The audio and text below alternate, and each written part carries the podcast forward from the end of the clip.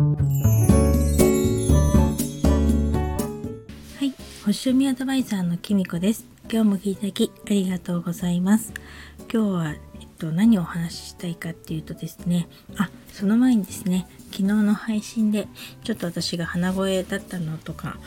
の心配してくださって本当にありがとうございました。なんかねまあ風邪っていうより多分花粉の方が来てるんじゃないかなって思います。あとねまあ強いて言えばまあちょっとね雪が降ったあの次の日がね結構雨が降ってであの雪が溶けてねぐしょぐしょになったところをちょっとね濡れながらね仕事に行ったりとかして足元がねずっとねこ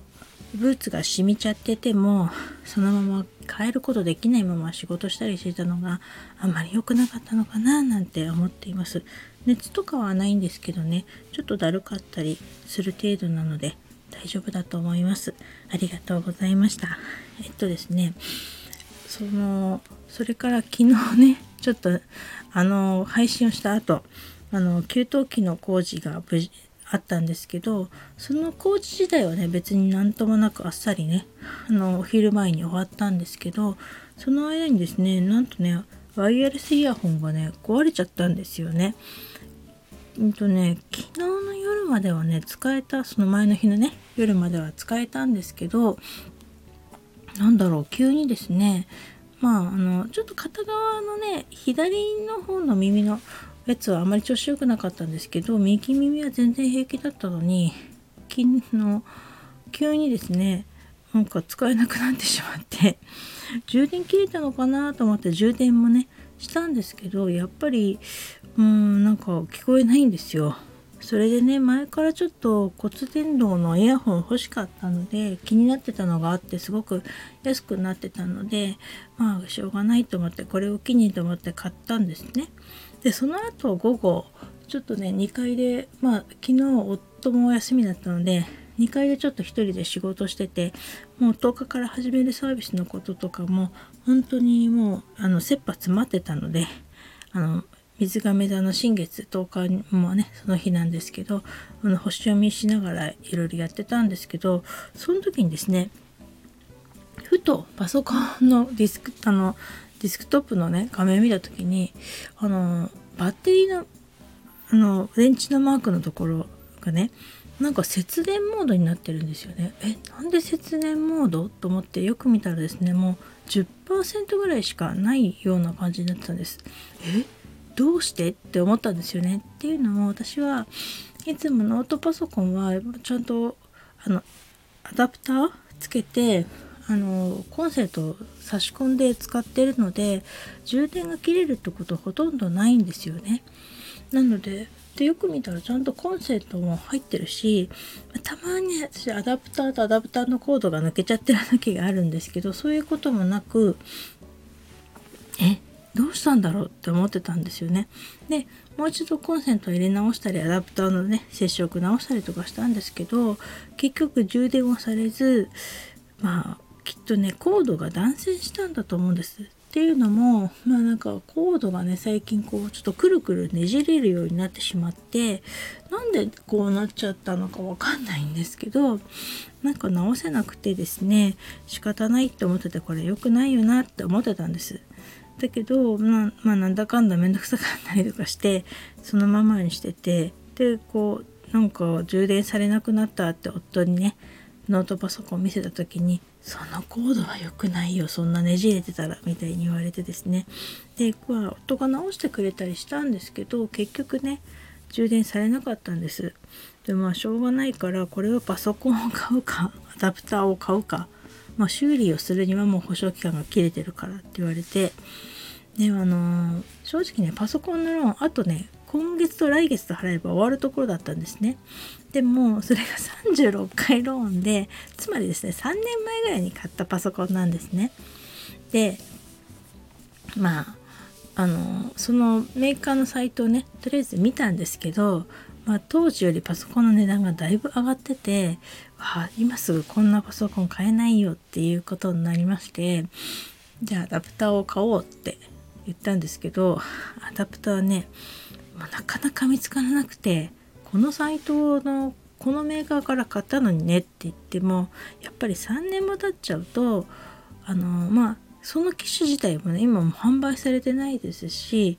あのアダプターもねもうやっと検索してやっと見つけられたみたいなぐらいずっと下の方にね入っててだから店舗には全然なくてメーカー直送みたいな形になったんですね。でその届くのが10日に届きますって最速でっていうふうに言われてうわーと思ってですねまあこの時点でね終わったなって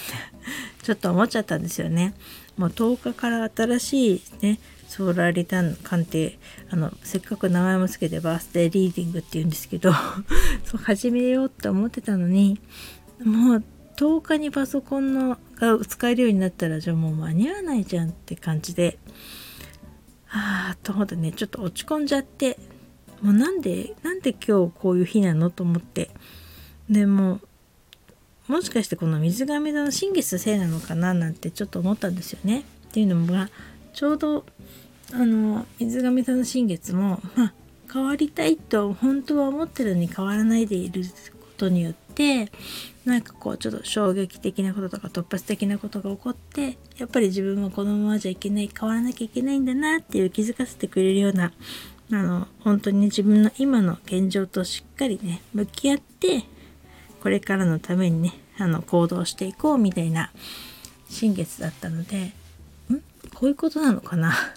私のこの衝撃的なことってまさにこれなのかなってちょっと思ったんですけどにしても新月にはちょっと早いよなと思ってたらですねちょっと思い出したんですよね。っていうのもあのこのちょうどですねその8日の日にあのすみえさんっていうこのスタイフでね配信されてるちょっと有名な方なんですけどあの星読みくらげの夢見心地ラディオっていうのを毎朝8時にねあの今日の星読みと3択カードで今日のあの過ごし方をアドバイスしてくださるのを配信してくれている方がいらっしゃるんですけど私毎朝その毎朝じゃないけど朝じゃないけどちょっと毎日ねちょっとすみれさんの配信聞いてまして昨日はたまたま朝聞いててその時も今あの太陽と天王星がスクエアって形で葛藤の角度をとっているのでちょっとね天王星があの IT とかそういったものをねテクノロテクノテクノロジー？が、ね、司ってたりとかするのでそれをねあのその影響でまあちょっとパソコンとかそういう電化製品とかそういうものはねちょっとトラブルとかあるかもしれないって言ってたんですけどね。でそれを思い出しましてあもしかしてこれこれなのかな？私はもしかしてこのあの新月の前にもすでにこのスクエアになってるこのせいなのか太陽と天の星のせいなのかなと思って。私は今日今回ダイレクトに星の影響を受けちゃったなって今思っています。でねまあこのちょっとその起きた時はすごくショックでもう10日無理だなって思っててあのもうこうやってね星からねあのストップがかかるんだったらあんまり10日に始めない方がいいのかななんて思ったりしてですねあのちょっとすみれさんにレターとか送っちゃったんですけどよくよくねこうあのホロスコープとか見てるといつ頃スクエアが終わるのかなと思ったらもう17日ぐらいまでスクエアのままなんですよね。なのでまあそれはなそんなに暮らせるのはなと思ってまあそれならと思ってまあできることまあそれこそまた戻っちゃいますけどまあとにかくできることはやろうっていうふうにやっぱり思いました。うん。ね、あのー、まあもともとねまだ完璧な状態じゃなかったですしまあ最低限のことは準備ができてるのであとはねスマホとタブレットを使えばねなんとかなるんじゃないかって今思っています。